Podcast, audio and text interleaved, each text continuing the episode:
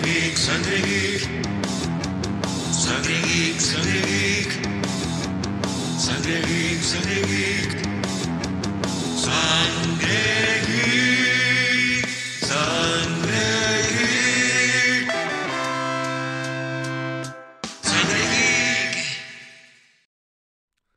Buenas, sean bienvenidos a una nueva transfusión express de Sangre Factor Geek, que no sabían que necesitaban, pero que les resultará absolutamente imprescindible. Yo soy el profesor y el día de hoy toca hablar del capítulo 7 de la temporada 3 de The Mandalorian. Pero antes de comenzar, quiero invitarlos a suscribirse.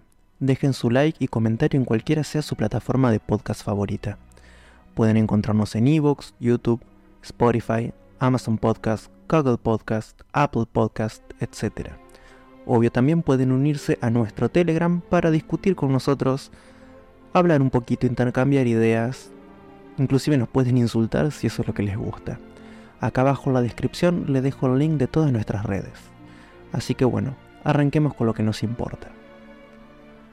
La antesala al final de temporada de The Mandalorian ha llegado de la manera más espectacular posible, de parte del gran director Rick Famuyiwa, que es exactamente el mismo que dirigió el primer capítulo de esta temporada. El capítulo inicia con una serie de imágenes del bajo mundo de Coruscant muy llamativas, muy steam, no es steampunk, sería una especie de photorpunk, ¿no? Que bastante interesante porque es un un look muy llamativo, muy característico también de eh, tipo cyberpunk, esa es la palabra, cyberpunk. Bueno, esta escena también nos recuerda mucho a lo que fue eh, una serie de Star Wars, que fue la primera, producida por Lucasfilms, que es Star Wars Underworld, que es una serie que en realidad nunca llegó a ver la luz, pero que pretendía explorar el mundo criminal y más oscuro de la galaxia, y que justamente fue el primer intento de George Lucas eh, de crear una serie live action mucho antes inclusive de la compra de Lucasfilms por Disney. Pero bueno, volviendo a la trama, nos revelan que Elia Kane se trataba en realidad de una agente infiltrada por el imperio, ¿sí? Es una información que claramente no va a sorprender a nadie porque ya no lo estábamos esperando claramente.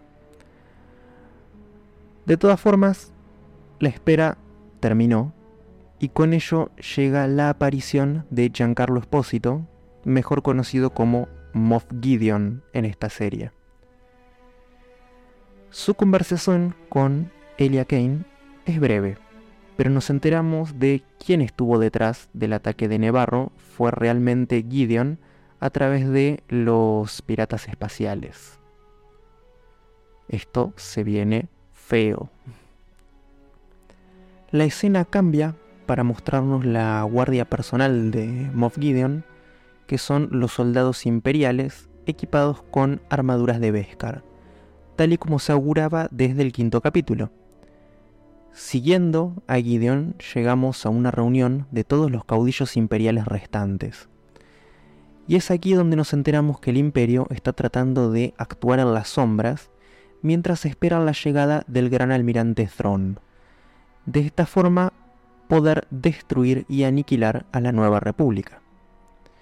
Entre los presentes hay que destacar a Brendol Hux, padre de quien será en un futuro uno de los líderes de la Primera Orden, Armitage Hux.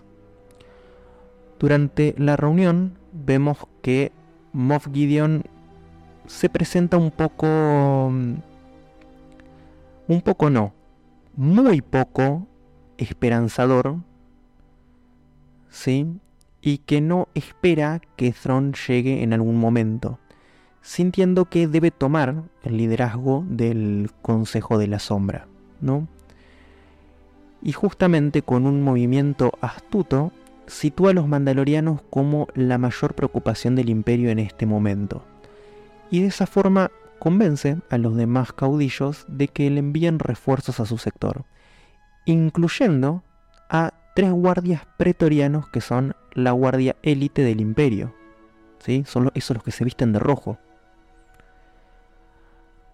Qué magnífica jugada para unir a todos estos caudillos que es dándoles un enemigo común, ¿no? Bueno, después del inicio del capítulo, la acción nos sitúa de vuelta en Nevarro. La flota mandaloriana, comandada por Bocatán, ha llegado y con ella la animadversión entre las dos tribus. Debido a las grandes diferencias que hay entre ellas, el primer choque parece ser hostil, pero bueno, no es nada de qué preocuparse, ya que la armera junto con Bocatán aligeran la situación, arman ahí un, festín, una festichola, y con eso, bueno, hagamos las paces, no, no nos pongamos mal, vamos a comer. Pasando a Din Djarin, Mando y Grogu, nuestro Baby Yoda, ambos van a visitar a Griff Carga. Este último les tiene una sorpresita preparada, que no es nada más ni nada menos que el nuevo y flamante IG-12, que básicamente es el IG-11 reconstruido como un robot armadura que puede controlar Grogu. Así que confirmamos, Mecha Grogu es una realidad. La utilidad de esto es extremadamente claro, ¿sí? ya que vemos a lo largo del capítulo un Grogu mucho más interactivo que no depende tanto de mm, su padre adoptivo que viene a ser Mando, quien en general peca de sobreprotección. Este robot, esta armadura, ¿sí? le permite a Grogu varias cosas. Primero, desplazarse por sí mismo, que eso es un montón. Eh, lo protege de cierta manera, funciona como traje de batalla, pero también le permite interactuar con la gente. Les permite, por ejemplo, decir que sí o que no con un botón. Y eso, la verdad, está bastante bueno. ¿no? Nos permite que Grogu responda a varias cosas, que demuestre sus emociones más allá de, de ese borboteo infantil. Pero bueno, una vez reunidos todos, la reconquista de Mandalor se pone en marcha. Un primer grupo de mandalorianos, compuestos por voluntarios de ambas tribus, son quienes forman la avanzada hacia el planeta. Entre estos se destaca eh, Mando, Grogu con su robotito, Bocatán, la armera y Paz Vizla. Al entrar en la atmósfera definen su objetivo, encontrar y asegurar la antigua fragua de Mandalor. Ya en la superficie aparece una nave con forma de velero, pilotada por mandalorianos supervivientes a la Gran Purga. Todo con un aspecto muy Mad Max y con varios heridos. La armera decide volver a la flota con ellos para socorrerlos, por lo que se separa del grupo principal. Algunos de los supervivientes deciden continuar indicando a Mando y a Bocatán el camino hacia la fragua. A todo esto la misión se tuerce, ¿sí? porque de repente aparece un pinche monstruo inmerso, espacial, loco, bien pitudo X Dragon Ball 5000, ahí en la superficie cristalina de Mandalor, y en un intento de huida, el grupo de mandalorianos pierde la nave en la que estaban viajando, queda destruida, hecha pedazos, teniendo que continuar explorando a pie las cavernas del planeta. Poco tiempo después consiguen llegar hasta la legendaria fragua de Mandalor, pero la victoria les sabe a poco. ¿Por qué? Bueno, porque son sorprendidos por un grupo de soldados imperiales equipados con armadura de Beskar, es decir, son los soldados de Moff Gideon. Consiguen repeler el ataque y siguiendo a los soldados que consiguen escapar, llegan a una base imperial a la cual no le falta ni un solo detallito. La verdad, súper bien hecha. Es impecable la atención al detalle que le han dado a la escenografía en este capítulo.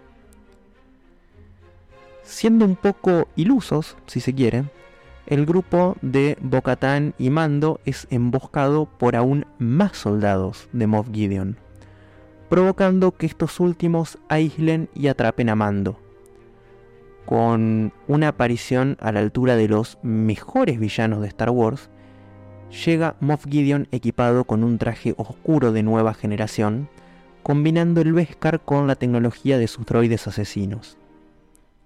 Siguiendo la ya clásica fórmula del villano, explica su malévolo plan de acabar con la flota mandaloriana, concluyendo finalmente la gran purga de Mandalor. Obviamente nuestros protagonistas no se iban a quedar de brazos cruzados, consiguiendo crear una salida, aunque Gideon consigue llevarse a Mando. Paz Vizla decide quedarse para ganar tiempo, demostrando de qué pasta están hechos los mandalorianos. Nosotros somos fuertes, somos rudos. Uh, uh. Lamentablemente acaba por no ser rival para los tres guardias pretorianos que lo someten y acaban con su vida, dejando por cierto huérfano a su querido hijito. Aclaración. Yo siempre que matan a alguien, a un soldado, siempre pienso, se acaban de dar cuenta que acaban de dejar huérfano a medio planeta, ¿no? Eliminan el ejército y bueno, ahora todos esos van a crecer sin papá. Y se van a dedicar a las drogas, el alcohol y las prostitutas. Y aunque pudiendo buscarle pegas a este capítulo, que tuvo algunas que las vamos a mencionar ahora, antes quiero aclarar algo. Esta serie es divertida, ¿sí? Y este capítulo fue muy divertido enganchó, dieron ganas de verlo. ¿Sí? Y no solo eso, sino que la serie en su, totalidad de Mandalorian es una serie muy amigable para empezar a introducirse en el mundo de Star Wars. Y me voy a atrever a decir incluso que este capítulo contiene de las mejores secuencias de acción que hemos visto en la serie hasta ahora. ¿Sí? Eso es hablando de lo bueno. Vamos a hablar un poquito de lo malo. Mandalorian está yendo por un camino en el que es muy claro que Tinjarin Mando no es más el Mandaloriano.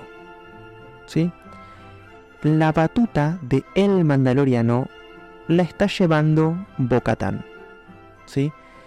Y yo creo que como hemos visto en el transcurso de esta serie es ella la que está tomando el protagonismo y lo va a continuar en la siguiente entrega. ¿Sí? Porque es una obviedad que vamos a tener una cuarta temporada. Este capítulo es el anteúltimo. Nos falta uno más que sale el siguiente 19 de abril. En el cual vamos a ver cómo se resuelve toda esta situación que se ha creado pero que no les quepa ninguna duda de que Boca Tan es la que va a llevar la batuta de la serie, al menos en el futuro inmediato. Otro aspecto que quizás puede ser favorable como no, que yo creo que, bueno, justamente mi opinión está dividida. Los trajes, ¿sí? las armaduras, por un lado son excelentes, están preciosas. Uno lo ve y dice, uy, lo que son esas armaduras, son fantásticas. Pero no tienen relevancia a nivel de historia. ¿sí? Al menos no hasta ahora. Quizás más adelante sí esté. Pero de momento es claro que es un arredid, si se quiere, de Disney para vender juguetes. ¿sí? El Mecha Grogu que vemos ahora esperemos dos o tres meses y ya tenemos una versión en Lego. ¿Sí? Eh, bueno, Mando, Moff Gideon, claramente van a salir en figuras de acción. Eso no hay que ni siquiera pensarlo. Y todos los mandalorianos, ¿sí? Al tener un look tan específico, tan único, seguramente también. Paz Vila es candidato a una figura de acción de 15-20 centímetros es fantástico. Y es obvio que Disney va a aprovechar a exprimir cada centavo posible, teniendo en cuenta también que todo su merchandising está disminuyendo, ¿sí? Inclusive esta serie que justamente no fue de las más alabadas por la crítica, sí lo está haciendo muy bien a la hora de vender juguetes. ¿Sí? Y Star Wars es una gran fuente de juguetes. Y sobre todo en este capítulo, es que estamos notando que están sacando personajes para sacar juguetitos. ¿Sí? Y por último, que lo que yo puedo decir que no me estuvo gustando, es el discurso que da Jin para Bocatán. Que básicamente le dice, vos sos buena, vos sos responsable, eh, el líder es bueno, el líder es bello, no hay voluntad, olvídate de ello. Eh, literal es así. Es como mucho, demasiado quizás. No sé si hay una intención de volverlo en cierta forma el objeto amoroso o de fijación de Bocatán. No sé si es por ahí donde quieren ir.